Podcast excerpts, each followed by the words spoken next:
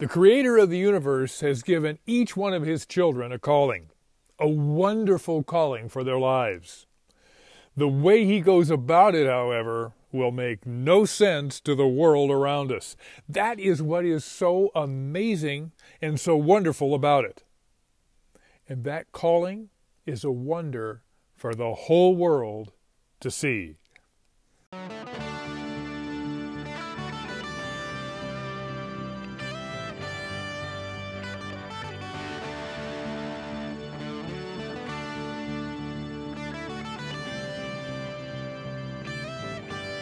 Howdy, disciples, and welcome to the Creator's Calling podcast.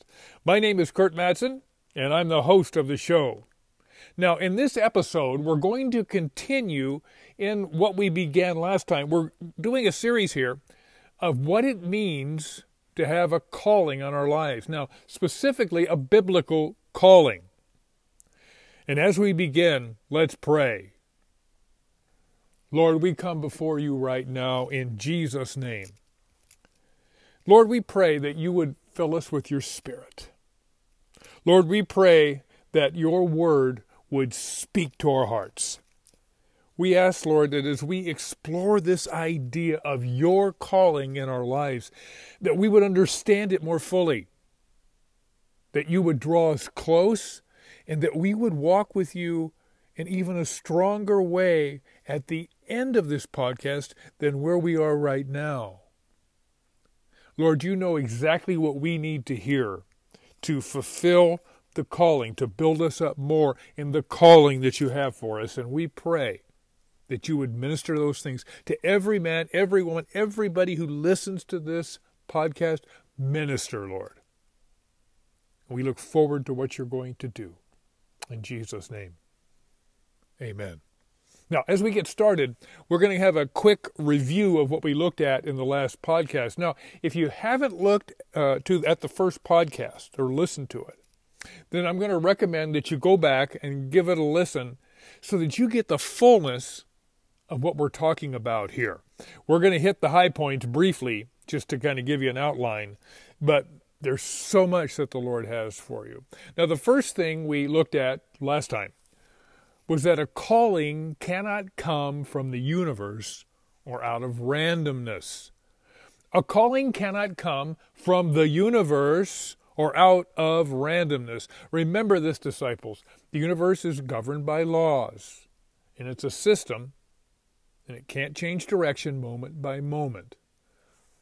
The universe isn't a person that has a will and it says, Oh, I'm hearing from Billy, I'm going to do this. Oh, I'm hearing from. It doesn't do that. It doesn't change course, it doesn't react according to our requests. Second thing we looked at is this that the natural world, the universe, is going from a state of order to disorder. That's the second law of thermodynamics. We call it entropy.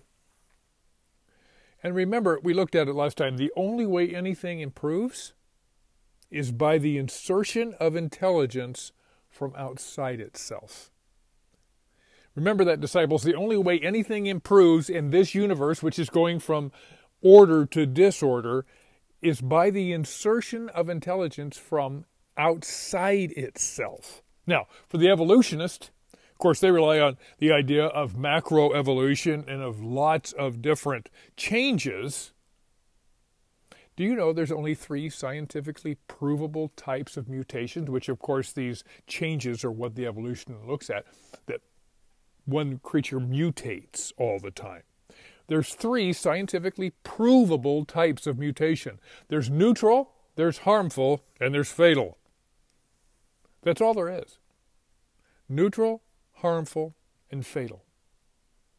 That alone destroys the idea that man evolved from random happenstance. Now, we saw also last time that there cannot be a calling without a creator. Randomness cannot cause calling, it cannot give purpose. There must be a creator, and that creator must have the ability, he must have the desire, and he must have the love to want to create us and the desire to want to interact with us. Those are the requirements if we're going to have a calling. Anytime we hear anybody talking about a calling and they leave the God of the Bible out of it, that's not a calling. That's wishful thinking. You see, only the God of the Bible fills the requirements. Their creator must have the ability, the desire, and the love to create us. And he must want and desire to interact with us as well. Then, next, we looked at what a calling is not. Remember this, disciples. A calling is not about numbers. That's a construct from the world. And the church has bought into this hook, line, and sinker. Your calling is about one thing it's about faithfulness to what God has called you to do. Zechariah 4:10, uh, the first part of it says this: "For who dares make light of small things?" Every one of our callings begins small, and it will grow as the Lord desires and as we work the ground He's given us. It's wonderful. The Lord desires it, and then we work the ground He gives us. Now, if right now we can say, oh man, everything is so small, then that can be a source of discouragement. But remember, disciples, the Lord's going to grow it.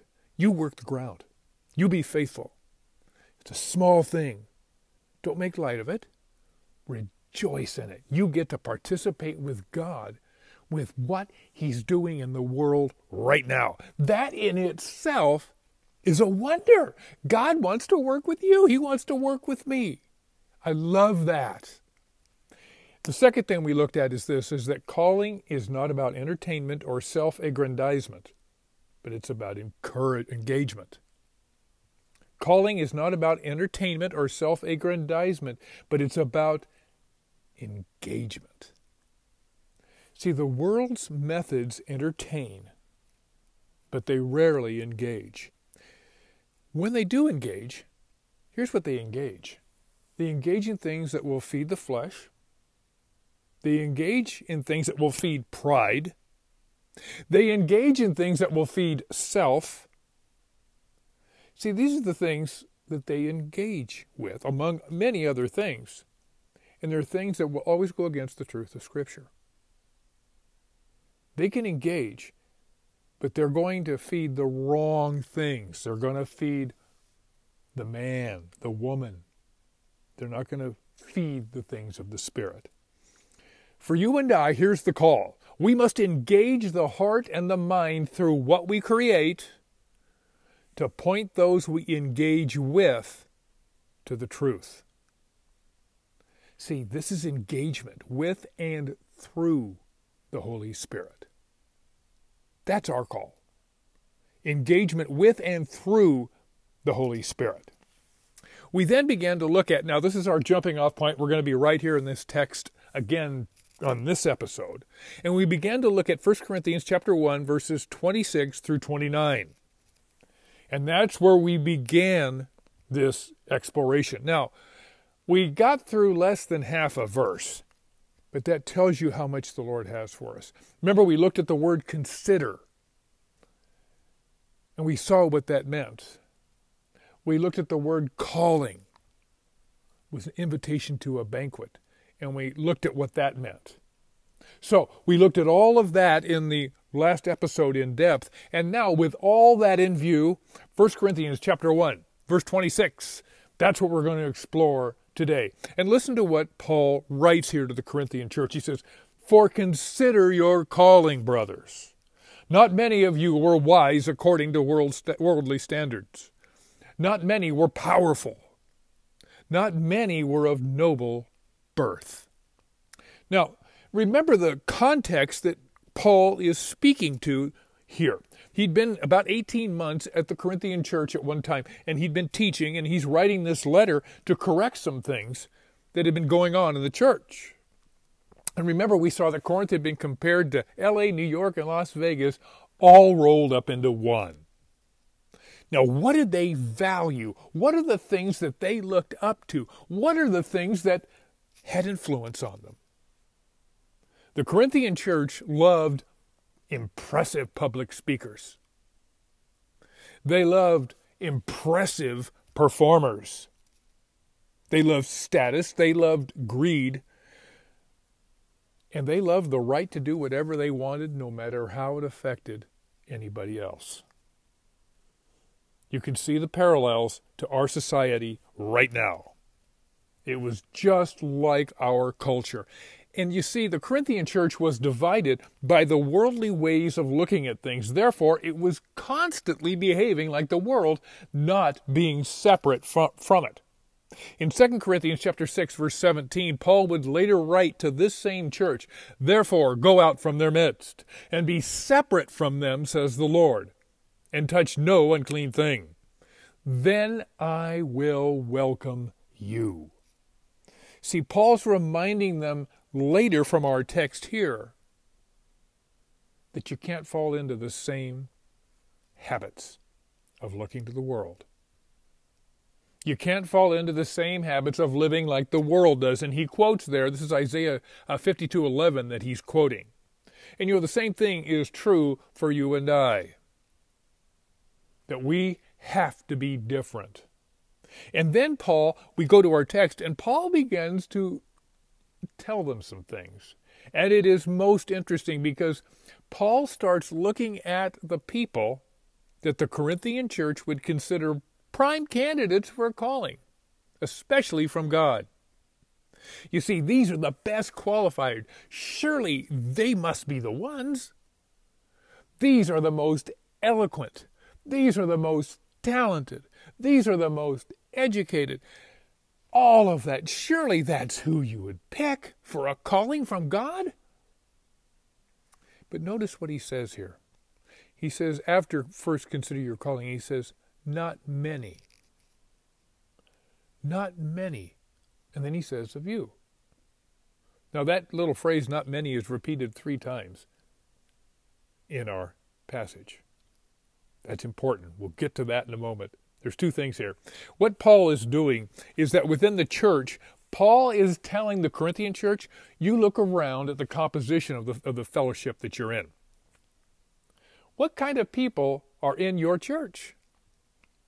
See, he didn't say not any, he said not many of these types of people. Look at the kind of people that are in your fellowship. You see, the second thing he says, the point here is that God can use anyone but it's harder for some people to come to know him than others because they don't see a need for Christ. He's going to give us the reasons for that in a moment. Acts chapter 10, verses 34 and 35. It's a fascinating chapter. Uh, Peter is at the house of a Gentile named Cornelius. Cornelius was a God-fearer. Now, these were people who had not taken up all of the Jewish rituals, but they believed in the God of the Old Testament. He had been given a vision. And listen to what the Lord writes here. He says, So Peter opened his mouth and said, Truly I understand that God shows no person, per, uh, partiality, but in every nation, anyone who fears him and does what is right is acceptable to him.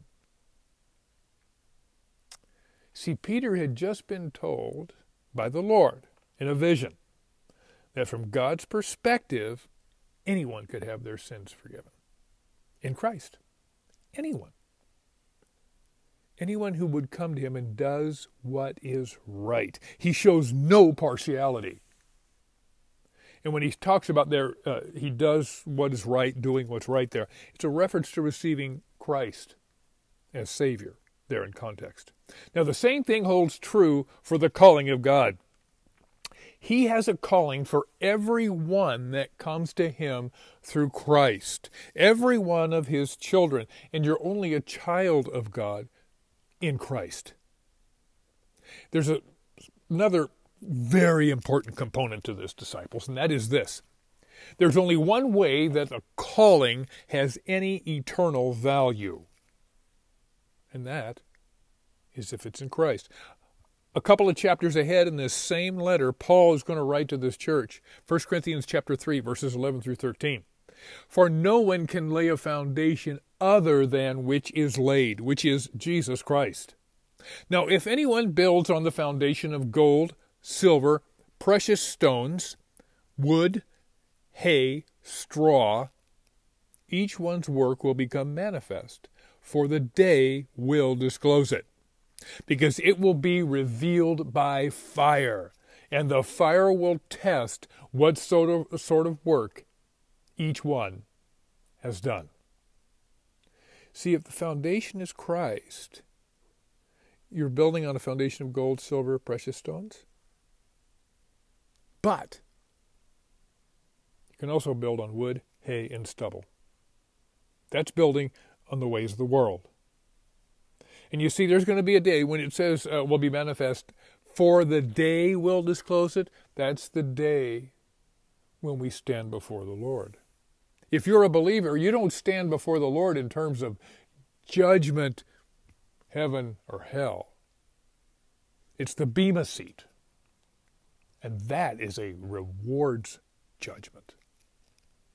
But our works will be tested. Our works will be tested. Was this done for the Lord or will it be burned up? You see, your work has eternal consequence. People outside of Christ can find all kinds of good things, all kinds of good ways to use their talents and abilities to make the world better. But they're built on a foundation of wood, hay, or straw outside of Christ. Biblical calling always has eternal implications. Human effort cannot. Biblical calling always has eternal implications. Human effort cannot. That's the big difference between the two. You see, God will use any man, He will use any woman who chooses to come into relationship with Him. Now, as we continue in our verse here, what we're going to see is there are barriers for some that make it more difficult to come into that relationship and then get that calling that has eternal ramifications, eternal implications. There are barriers. Now, it's interesting, there's three things he's going to list here.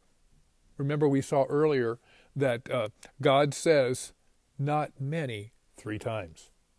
Three is the number of resurrection.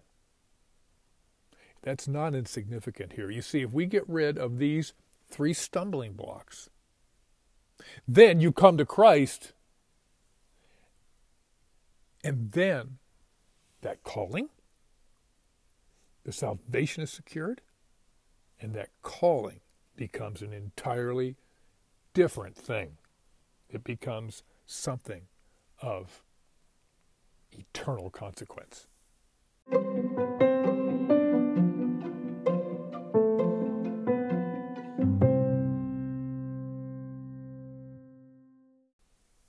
Now, the three things he lists here are this worldly wisdom, the powerful, and privileged birth. Three things that can be stumbling blocks some who are wise according to worldly standards is the first one. Then some that were powerful, and then of noble birth. And remember, disciples, he says, not many. Three times. So he excludes nobody, but the stumbling blocks make it more difficult. Let's look at each one of these. First of all, he says, those that big stumbling block number one, is being wise according to worldly standards. This word wise here in the Greek is an extremely interesting word. And when you know the meaning of it, you'll see it everywhere. Here's what the word means it doesn't mean brilliance, it doesn't mean being highly educated. What it does mean is to be skilled with what you do know. I'm going to repeat that. It doesn't mean that you're brilliant. It doesn't mean that you have to be highly educated. But what it does mean is that you have a skill with what you do know. It means that you are good at articulating and persuading people with the knowledge that you have. And it doesn't matter if that knowledge is true or not. You see, the wise are people who can say the right things the right way and make it sound so good. And people are persuaded by that.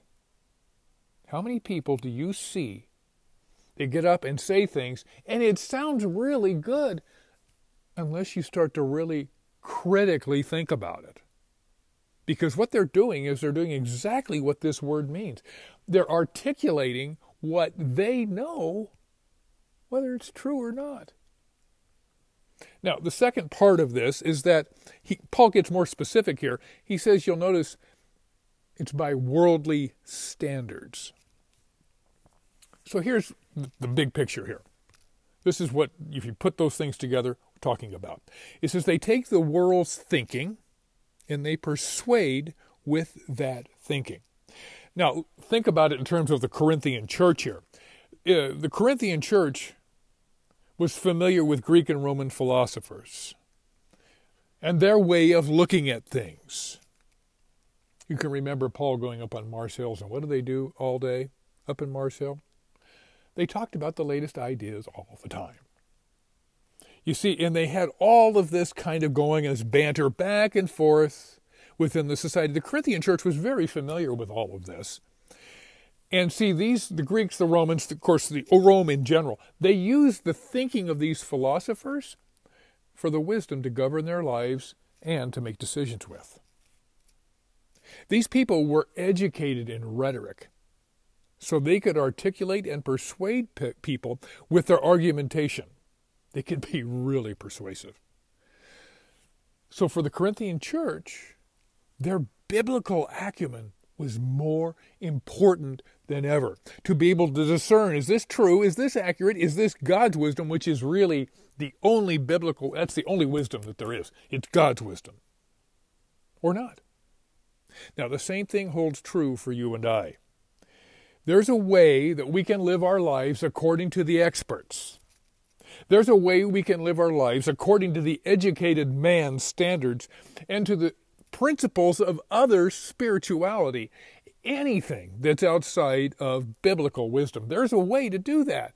And you know, you see them on television shows all the time, you hear podcasts all the time, and they talk about it, and oh, it just sounds so wonderful, but it's outside what real wisdom is.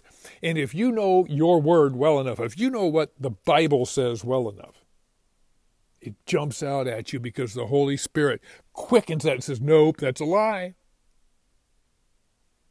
you know, I'll never forget. This has been, oh, I'm going to say about two years ago. Excuse me. I was listening to a, uh, it was supposed to be a Christian podcast. And they're talking about Buddhism. And this guy's extolling the wisdom of Buddhism. And then he says, you know, you get your wisdom where you can, right? And I'm eh, wrong. You see, true wisdom, the only wisdom in this world is biblical wisdom. That's what we must have to guide our lives. Our pressure constantly, and it's infiltrating the church all over. The pressure is to follow the world's wisdom. And that can cause people from making commitment to Jesus um, 10, maybe 12 years ago. We were at an art show uh, up uh, out of state here. And Wendy and I were walking through, looking at everything. And I come upon a sculpture, and of course, me being a sculptor, you know, I'm always looking that way. And so here is a piece, it's a, a figurative piece. And it's got a male figure with a hammer in one hand, and it's all raised up and he's got a chisel, and the figure goes down about, oh, I don't know, waist high or so, and it turns into a just a square block. And down into that block, there's a chisel, and he's got that hammer reared up, and he's getting ready to hit that thing, hit that chisel. And You know what the title of the piece was? Self Made Man. Now, this is what's so interesting about that. I thought, oh boy, you know, this is that's exactly what the world loves. The world loves that story. And this is what's fascinating to me. That piece, the artist that did it ended up doing, I believe, 12 different editions and large editions. So uh, if you're not familiar with sculpture, they're limited edition. Uh, 30 is normal. I do a lot less, but 30 is normal. This was doing like 100, and each one got different. Started off with about 30, and then it kind of varied all over. But she did 12 different sizes of the very same thing. It was so popular. That tells you how this mindset, how the world loves the idea of the self made man. And so what happens? They're filled with the language that tells you that men and women, you're good enough. You are enough. You are all that you need. See, it needs to be a qualifier in that. In Christ, you are enough. In Christ, you have all that you need because of Him. You see, we need to be Christ made men, Christ made women. Then we're good enough. And it's because of Him and His Spirit that's in us. Man loves the appeal to their pride. The truth is, though, that we're weak. Everybody knows that deep inside. They know that they're weak. That's why fear is so effective. And have we ever seen how effective fear is in this last year, year and a half? You know what Paul writes? This is 2 Corinthians 11:30. He says, "If I must boast, I will boast of the things that show my weakness." That is exactly the opposite of the world's wisdom. 2 Corinthians chapter 12 verse 10 says this, "For the sake of Christ then I am content with weakness, insults, hardships, persecutions and calamities, for when I am weak, then I am strong." You see, Paul understood more than a lot of us that that weakness is the opportunity that God uses to show his strength. We're strong because of him. The Corinthian church, again, this is from 2 Corinthians, that passage. See, they need to be reminded of that. The, issue, the issues were persisting in the church later in 2 Corinthians. They're persisting in the church, and he had to be reminded this is what their perspective needs to be. In the world of the arts, for all of us, the worldly standards are everywhere. For you and I, though, we must keep our focus on what Scripture teaches and not man.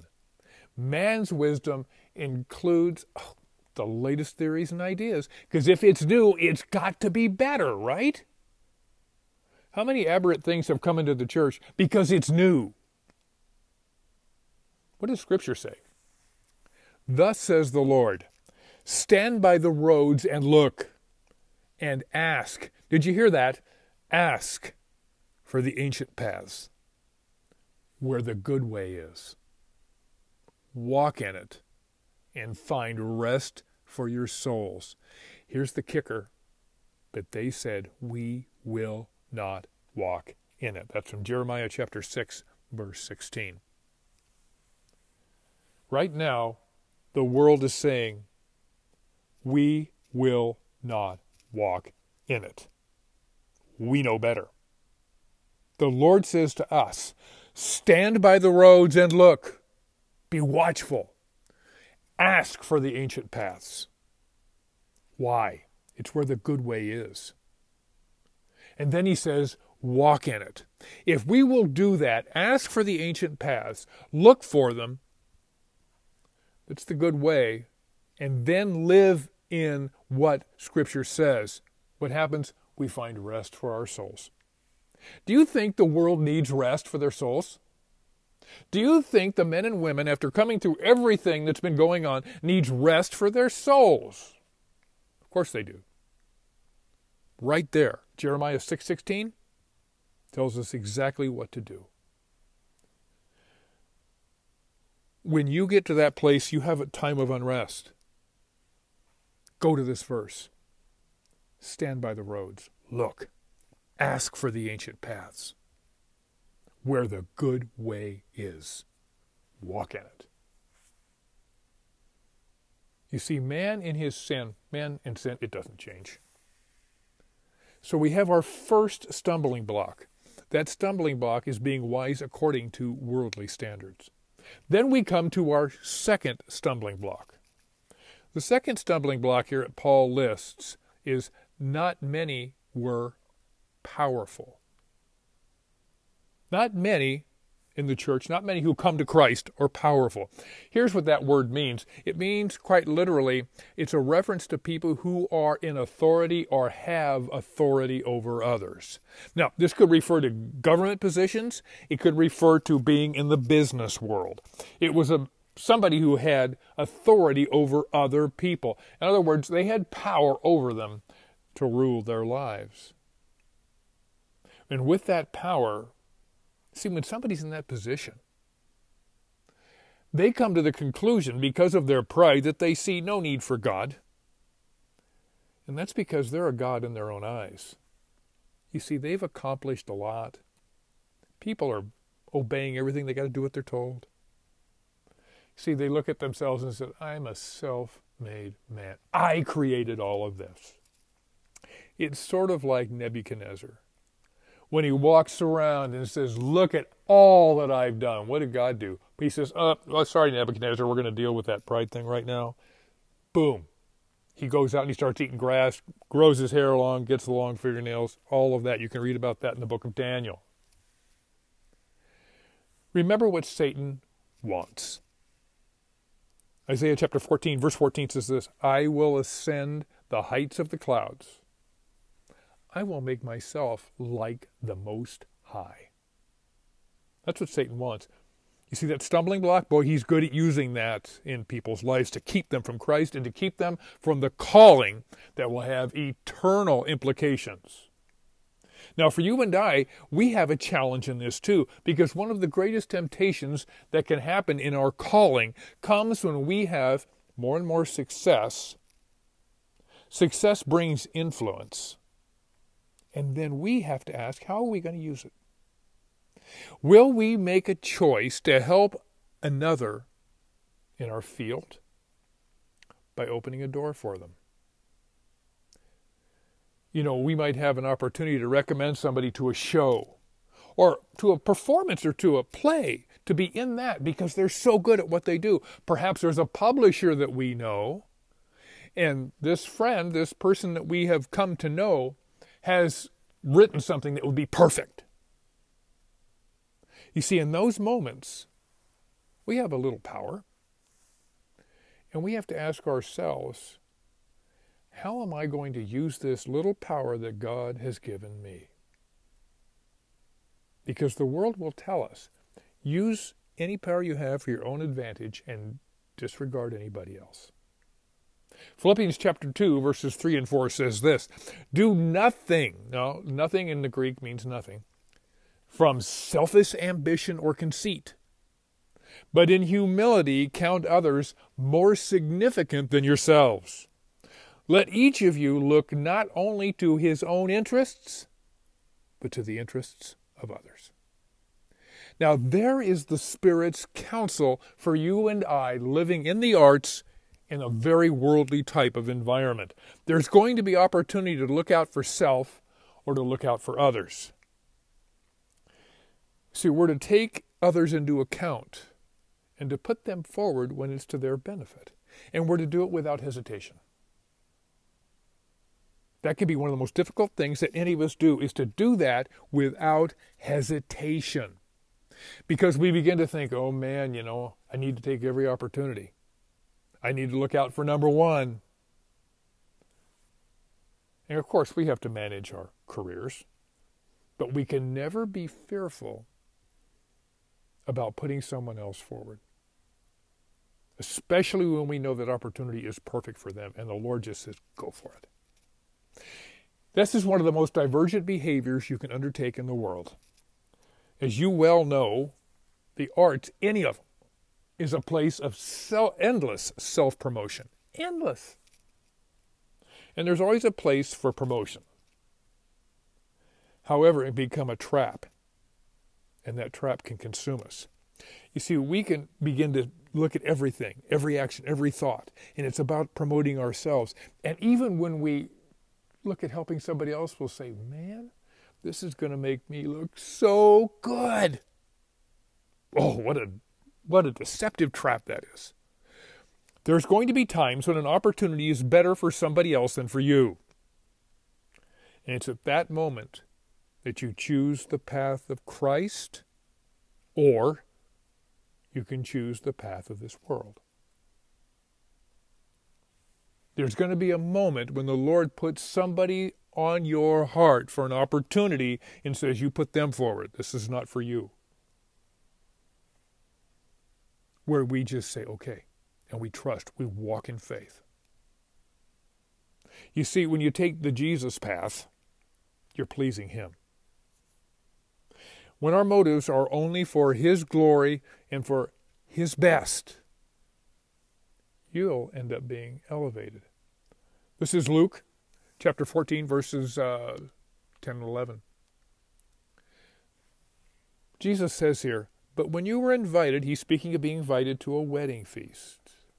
When you are invited, go and sit in the lowest place, so that when your host comes, he may say to you, Friend, move up higher. Then you will be honored in his presence of all who sit at the table with you. For everyone who exalts himself will be humbled, and he who humbles himself will be exalted. I love this passage, disciples. You see, true humility, if that's what we really desire, then you must act in accordance with that humility. No thinking, man, it's going to look good for me. It's selfless behavior to please your Lord. And then we come to our third and final stumbling block, and you'll notice it's noble birth. Now, we could translate that Greek here, blue bloods. Literally, it means the well born. And it's these people who were born into aristocracy in that particular culture. They're people who are born into wealth. They're people who have connections, and they're people who have notoriety. You see, these are the things that the Corinthian church's world found extremely important. Same thing today.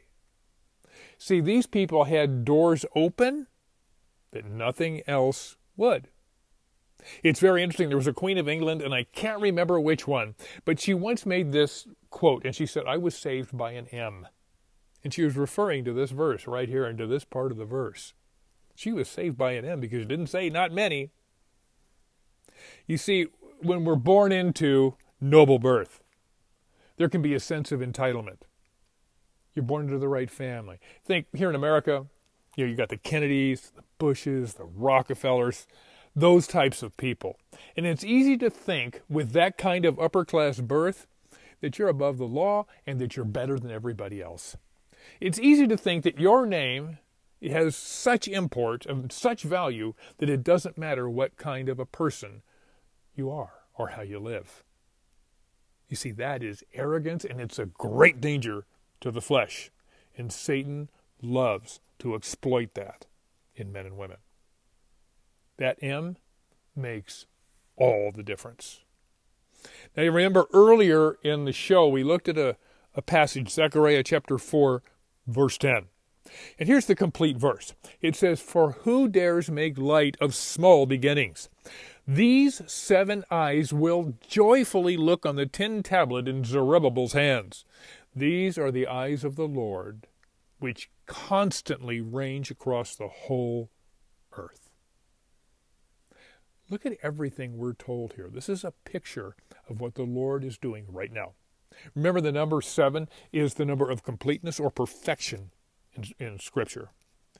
He says, God never ceases to see everything in the world materially, spiritually. He sees it perfectly, he sees it completely, and his eye is ranging across the entire earth, looking, seeking, and seeing. He sees your softness and your desire to carry out his calling in the world. Your things will start small, just like a seed planted in the ground, but it will grow when it's watered by the Spirit in you. 1 Corinthians 3 7. So neither the one who plants counts for anything, nor the one who waters, but God who causes the growth. Second Chronicles chapter 16 verse 9 says this, For the eye of the Lord run to and fro throughout the entire earth to give strong support to those whose heart is blameless toward him. Now in that passage from Second Chronicles 16, King Asa had turned to Syria to get him out of trouble.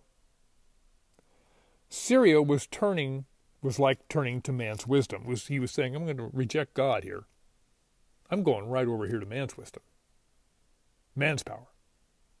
Our verse, 2 Corinthians 16:9, that's God's reply to him. See, God is ready, willing, and watching to come to your help.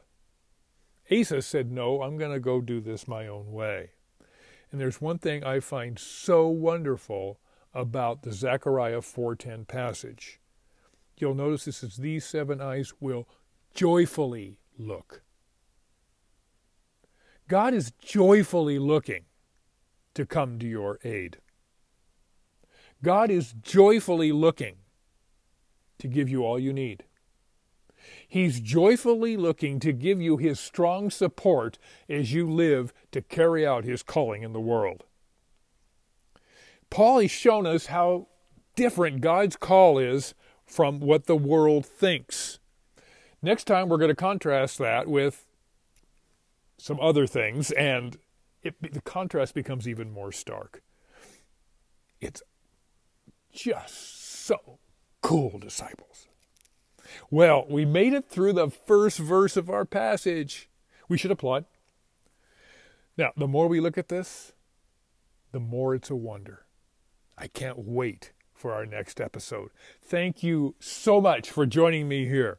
Please, if this has ministered to you, share this podcast with other people, with others, so that they can be encouraged and strengthened by Jesus and His Word. The music in the beginning at the end are by, my, by Chris Mattson, my brother. And you can follow him on Instagram and on YouTube at Chris Mattson Worship. If you don't already, you can follow me on Instagram and on Gab at The Creator's Calling. And let me know how the Lord has ministered to you as we go along here. You can get a hold of me on Instagram, on Gab uh, as well. Let me know because I love hearing what the Lord's doing. Subscribe to the podcast so you won't miss a thing. And please join me again next time as together we follow Jesus and listen for the Creator's calling. Bye until next time.